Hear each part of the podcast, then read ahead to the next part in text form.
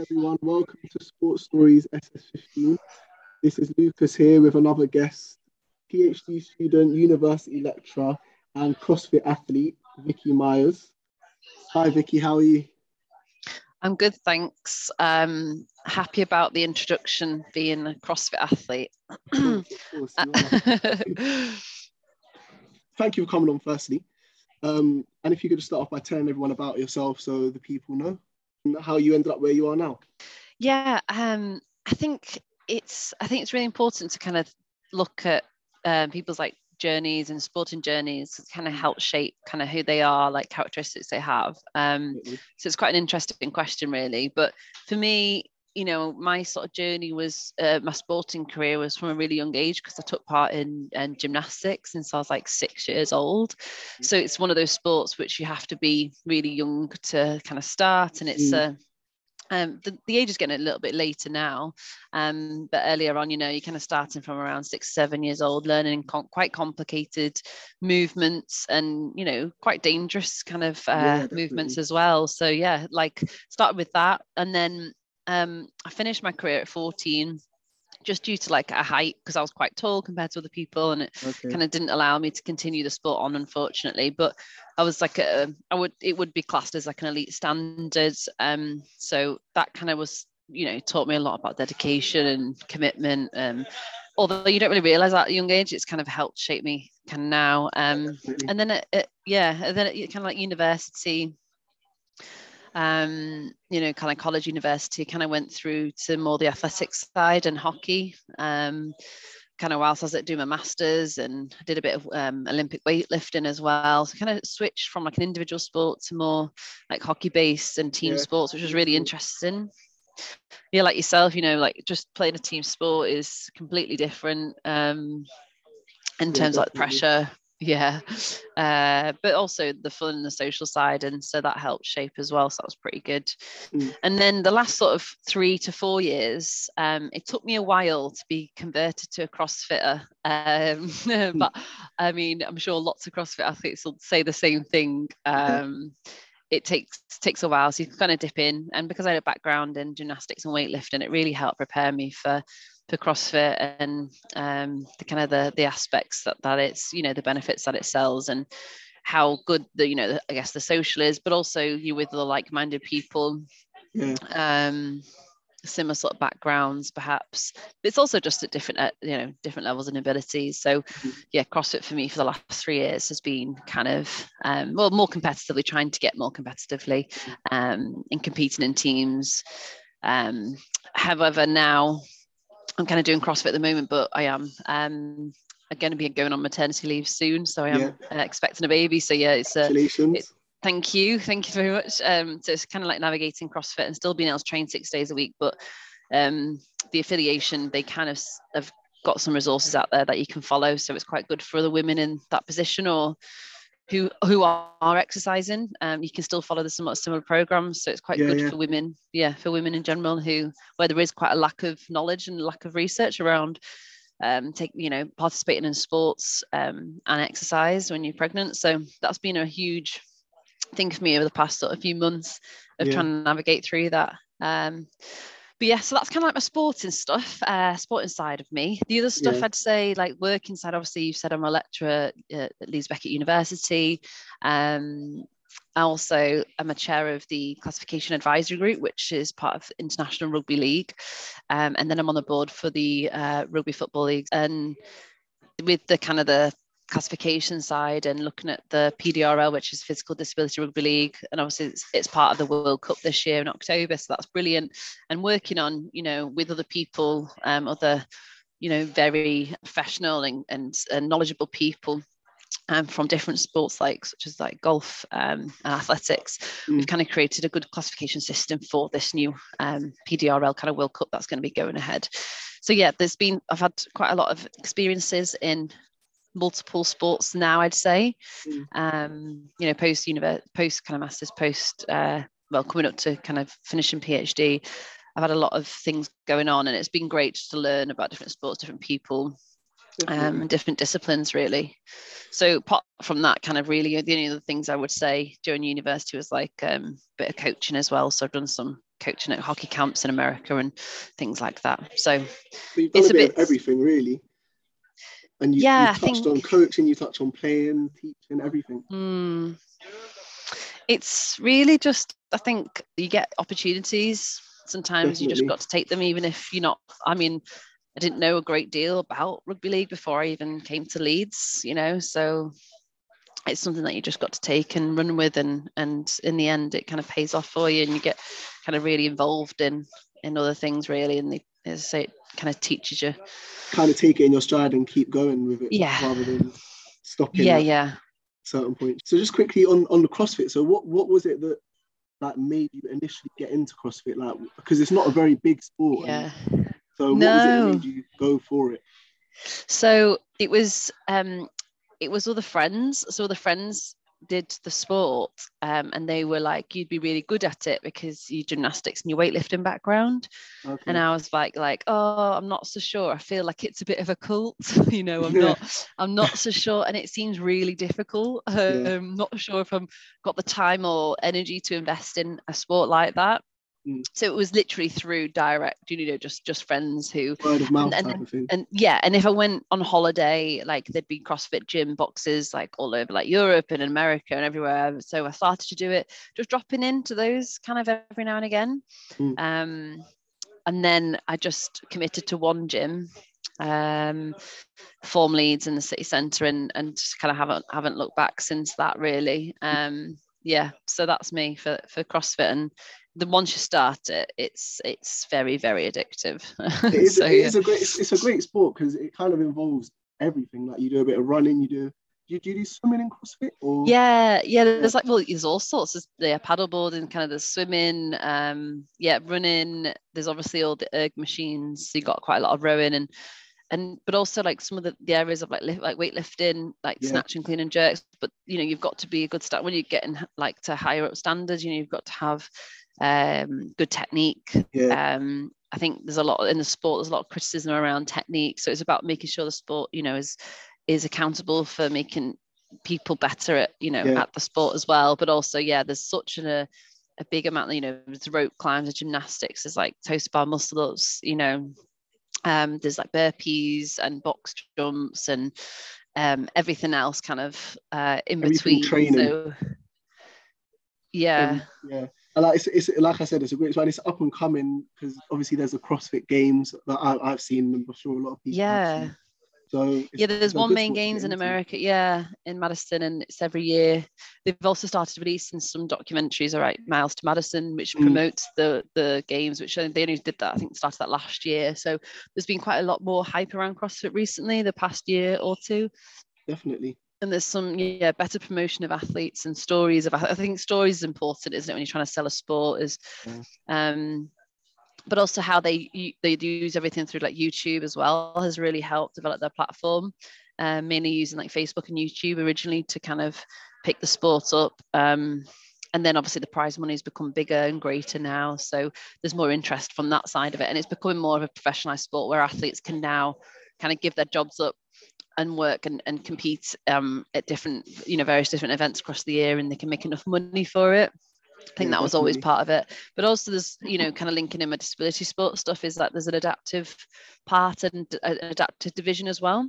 Um, Very inclusive. it's quite an inclusive sport yeah i would say and they um and the spectatorship for that is actually probably quite a bit higher than than other sports with disability um you know perhaps such as golf um or tennis T- tennis is a little bit better obviously Yeah. now more professionalized but in terms of like participation i know quite a few people locally who compete who are who are classed in it they call it the adaptive uh, division um Right. it can be things like you know ms or it can be um, a limb deficiency um or you know uh, But everyone can get involved is the key thing, really. yeah yeah Yeah. yeah absolutely and it doesn't matter Um, what age you are as well because there's quite a lot of uh, masters athletes as well um even into like the 60s 70s kind of age bracket Really? uh which is yeah it's not really i mean there's masters golf isn't there and things like that but it's one of the sports i think that actually considers other categories, older categories, so it's not as uh, ageist, I guess. So is there like a set setup? Do you get people like young children doing CrossFit or not so much? yeah, they've only just started that uh, past year or so of CrossFit Kids. Kind of in the UK, I can only apply. Obviously, I can't talk about other countries um, Yeah. and my experiences, of, of course, locally. But yeah, there are CrossFit Kids classes now that Mm. start, and we're noticing in the games well, the athletes are a lot younger that are able to qualify for the games. Um, so we've got yeah some really strong up and coming um, athletes that are like kind of 16 to 18 Yeah, yeah. um, and you're noticing them a lot more um, but rather than like years ago it would be only kind of adults so and they're focusing a lot more on the kind of the the player development or the kind of player development pathway aren't they really in yeah. in their sport and trying to get more youngsters but i think it's a fine line between how much you put in with um, younger athletes because it's such an intense sport It is, it's yeah. also about a longevity plan, isn't it? Of Mm. not getting injuries, same with any sport, you know, but not getting injuries and trying to prevent those and also trying to manage that intensity of training yeah, for a like young the, person. the weightlifting and stuff. I guess is a bit more. You have to be a bit more careful with younger younger people. Yeah. yeah. Yeah. And it's all relative to age and ability. So definitely. I think it's it's one of the sports where it's good to obviously of course to to start when you're young, but also they would encourage you to do various things like gymnastics and weightlifting as separate as well to build up that strength um, Right.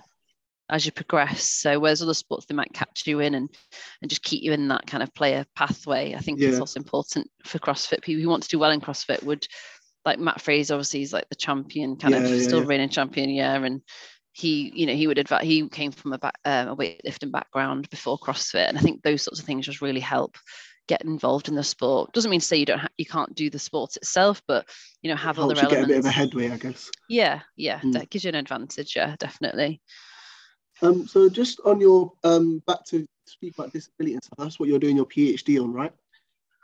yes yeah Could you tell tell us a bit about that? Speaking on disability and what have you found along the way?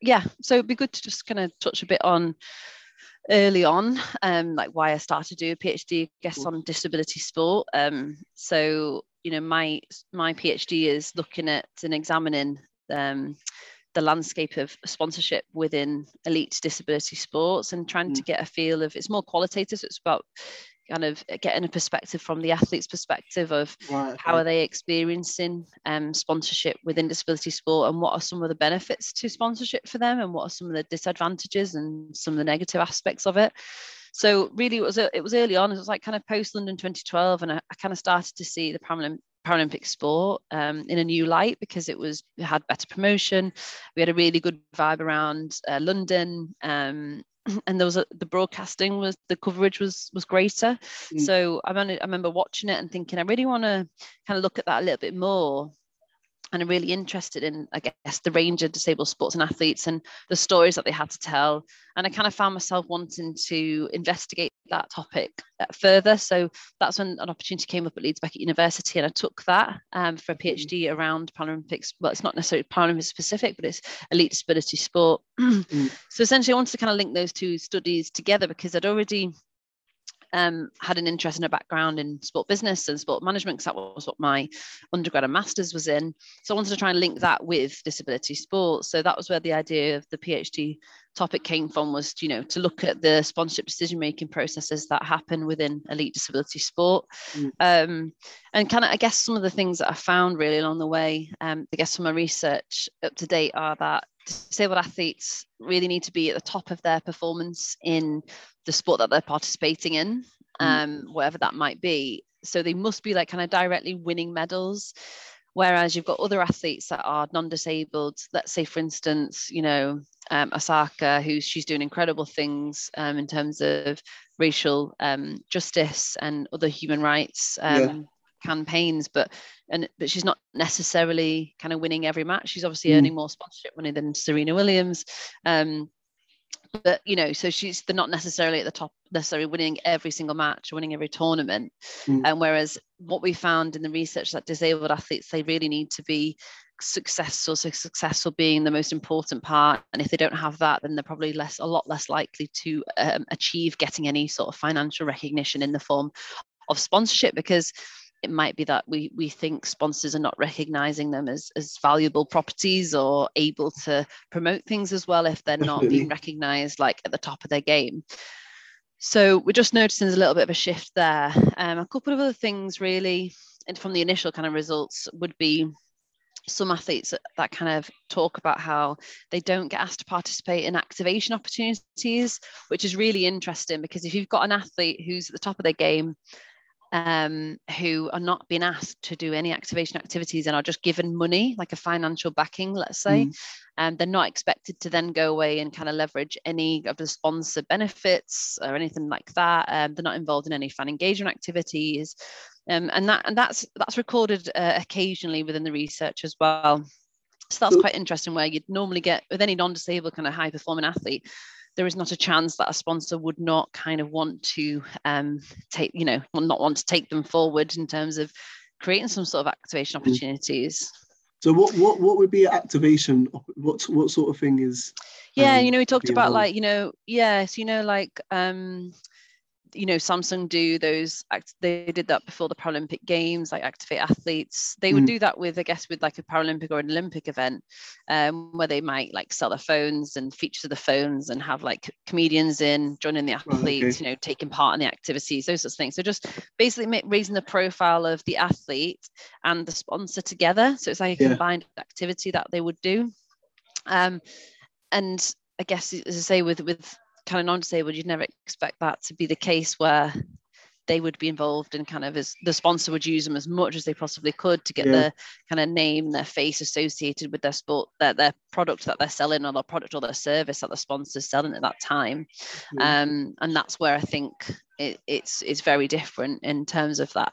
Not saying that you know a large proportion of the athletes kind of are being used in activation opportunities. Like some athletes provided with, um, uh, like if they're sponsored by a car manufacturer, they're given like cars and they're asked to do some sort of some level of promotion via social media, you know, like an advertisement via social media. yeah. That's kind of like activation activity as well. Not saying that they don't do that a lot, but it's um it's often, you know, well, it's sometimes the case, whereas the the sponsor or the sponsor doesn't follow up as much with Mm. um with that um and won't kind of like you know we, t- we talk about return on investment return on objectives. They don't necessarily record that return on investment as much as they would with the non-disabled athletes. There's a little bit differences in terms of like how they evaluate the sponsorship. Um so we've noticed that as well within the research.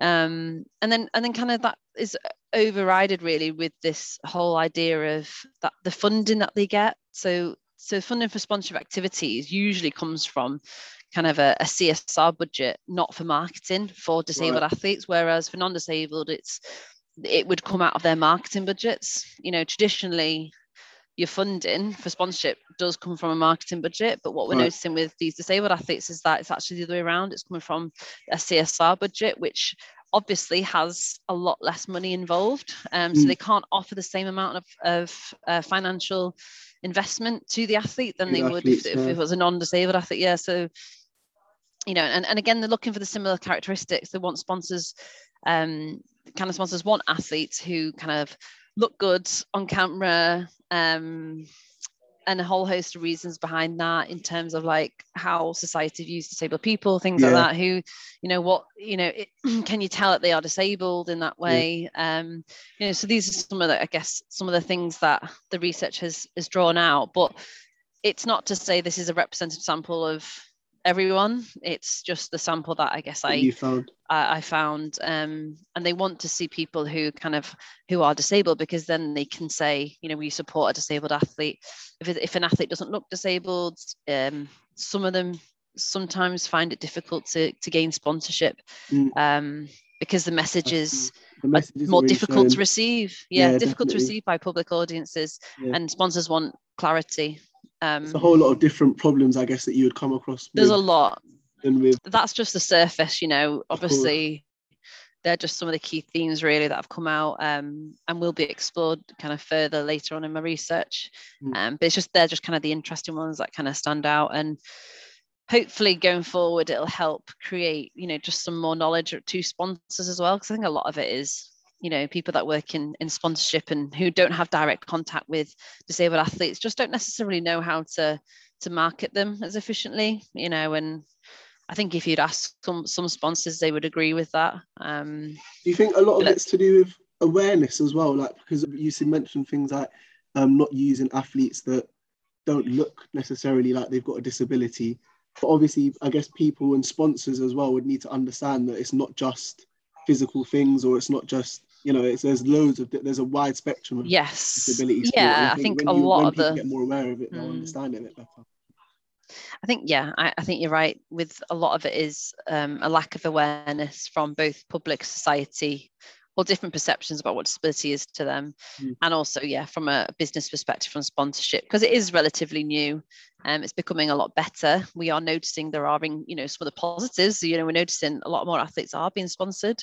We're noticing a lot more sports are being sponsored. We're noticing that companies are now having to create an integrated CSR strategy, you know, and because of that, I guess it's kind of created a bit more hype around disabled athletes. So there's definitely positives, and the more and more coverage we get, we seem to be getting each year from the Paralympics as well as helping, um, and Channel Four and the sponsorships that they're doing with Allianz.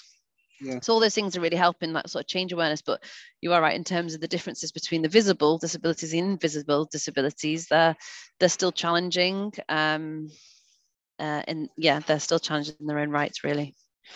definitely so do you, do you think you can see disability sport kind of being on par with all the, the um, able-bodied sports that we see now or is it kind of a bit a bit of a mountain to climb Yeah, I think it's a really difficult question to answer, but Yeah, of course, yeah. um, I think that it's definitely as a as I say as a, as a disabled community. I think, I mean, a larger proportion of disabled athletes would still say it's very unequal um, if we're representing their voices.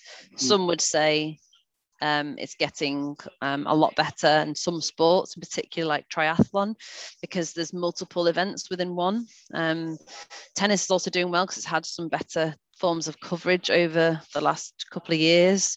Um, athletics have always done a little. Uh, have always done well again due to kind of more. It's all. It's all about how much coverage each sport Yeah, gets. yeah definitely Um, yeah, so you know, some depending on which athlete you've asked in which sport, um, but it's it's definitely improving and it has improved. It's just making sure it's it's doing it in a way that is right by the athlete Mm. um, and disability as a whole, um, and that's something that's quite a, a sensitive, you know, rightly so, but right, you know, a sensitive kind of issue to, to Mm. contend with.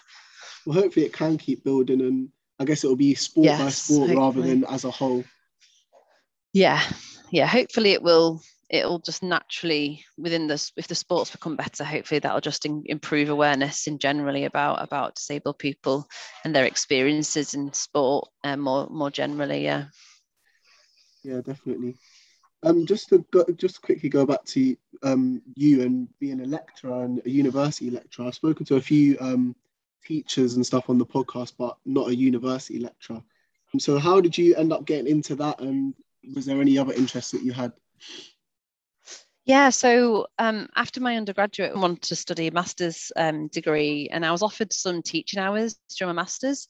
And I think that was the pinnacle moment for me where I decided that I wanted to become a lecturer, not necessarily a, a teacher.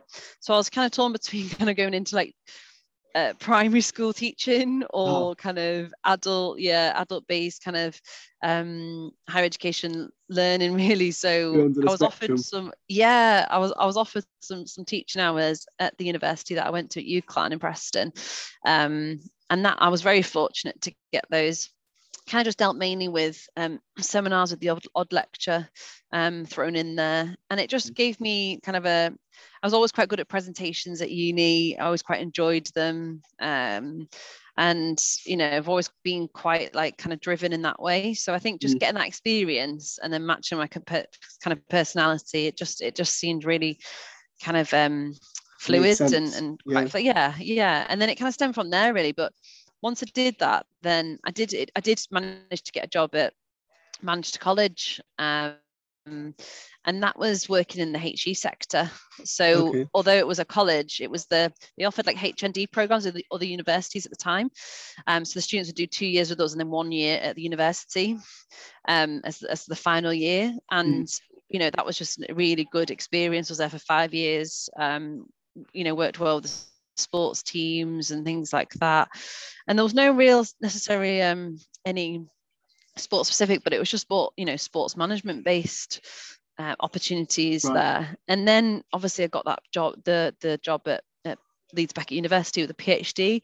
And I started as a, a graduate teaching assistant, um, and that was to do PhD most of the time, and then one day teaching a week. So that kind of eased me in really nicely for the first year, I think it was. Um, And then after that, they offered me a kind of a fixed term year by year contract of uh, full time teaching and PhD was part time. And I just really liked the balance of that and the lifestyle. Um, but also it made me feel like I was part of the team a bit more. Um, yeah, so that so that's kind of how I got into it. Um, always having a sporting background, I always knew I wanted to do something with sport. And then just because I became more, you know, specific in my disciplines that I was studying at uni, because I did sports studies at undergrad and then sports management at masters, it kind of just fell into place quite naturally. Um, so is yeah, that was really something you can see yourself staying in, or um, Yeah, I would like to to- move on. I'd like to stay in it, um, but I'd also like to get the balance right between publishing, you know, research, Mm. um, and also working in industry because I'm still managing to work in industry at the moment, and it's just about balancing the amount of hours that you can do. Mm. So, so with university jobs, they're obviously quite flexible in terms of. Of course, you want the reputation of the university to kind of travel. So, also doing some um, industry-based work is is really important, not just for the brand of the university, but for the students as well, and like trying to bring it into your teaching. Mm. Um, I think it's a it's a win-win, and it's good for you as well to actually see what's going on in industry.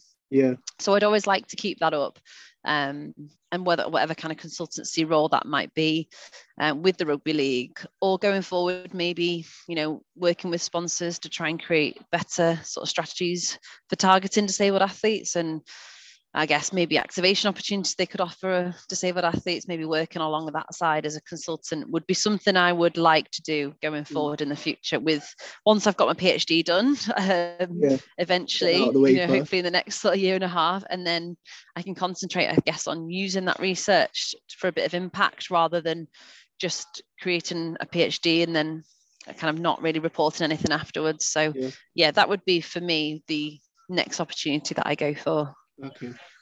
Um, so obviously, you played a lot of sport, like you mentioned earlier. Um, just generally speaking, how what sort of difficulties have you faced, like through sport, whether it's playing, coaching, lecturing, or what sort of difficulties have you faced? with sport um i'd say probably the pressure of um going back to being young and performing i think Yeah. That was huge anxiety huge pressure Mm. um and you feel pressure throughout your life you know at, at multiple points but it, and course.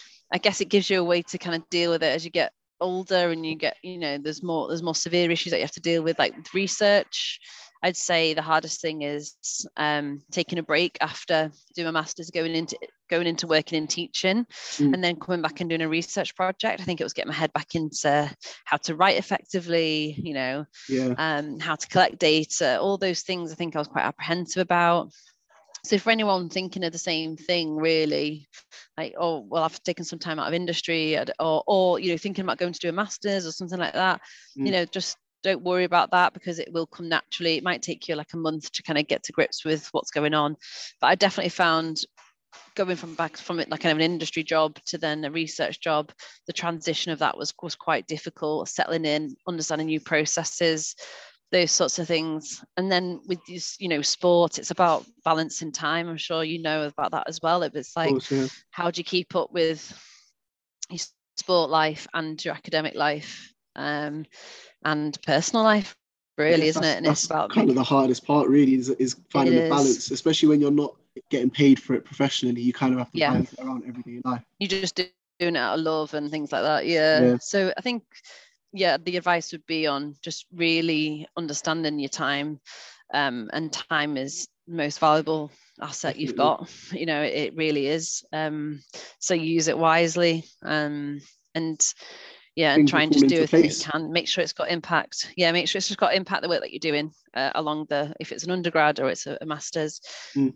uh, i would just say get that, that right not saying that i've not failed and i've not been there myself Of as an course, yeah. undergrad but you know if you could kind of have your time again and go back and and learn from those things that you've been doing and i guess for me it'd be like making sure like i could network enough i could meet enough people i could you know connect because the more people you know the better opportunities you're going to have Definitely. going forward and you never know when you meet people again you know in different circumstances you know I've been to conferences in America and I'm still keeping in touch with colleagues there. And you know, there's opportunities in the future to write papers together. So it's it's about keeping your options open as well um, along that. But yeah, I would say those those two are the main sort of uh, challenges I've experienced going into sport and research. Yeah.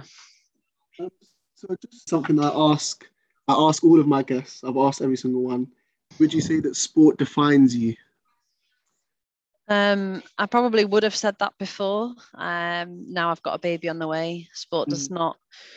There's more to it. It does. It does not define me now. I think Mm. there's other. Pri- I think sport can define you depending on your priorities. I think sport shaped me. Doesn't define who I am. I've got Definitely. multiple interests. Yeah, and I think now with a baby, it's so gonna. I'm gonna have different priorities, and it's about how I navigate because sport's a, a huge part of my life. How do I navigate through, you know, being a parent and also giving myself the time to still play and be part of sport as a as an industry. Mm. I think it, it will always be in my life, but I think when you're defined by something, it kind of restricts you a little bit. So you've got to try and be open with that. That's a good I way guess. it, definitely. Yeah. a lot of because I feel like with sport, it kind of can, like a, a lot of my guests have said similar things. Like it can take you down, kind of any path you want to go down. Like you, you can do sport and just be a coach. You can do sport just for the social aspect. You can do sport Mm. and be a player.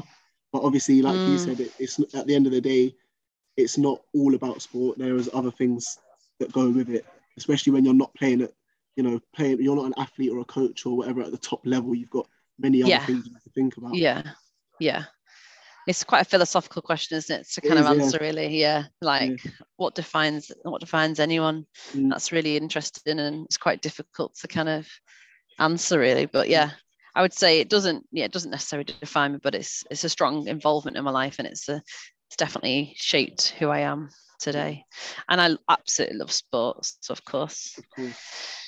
Thank you very much. Well, thank you very No much. worries. For coming on. Um, I'm sure there'll, there'll be a lot of people listening that will take a lot from what you said. Thank you for coming on. And everyone, thank you for listening. Um, keep an eye on our Twitter and our Instagram page. Um, there'll be more updates for what's coming. Thank you, Vicky, for coming on. No worries. Thank you. Nice Take to speak to you. And you. Bye. Bye.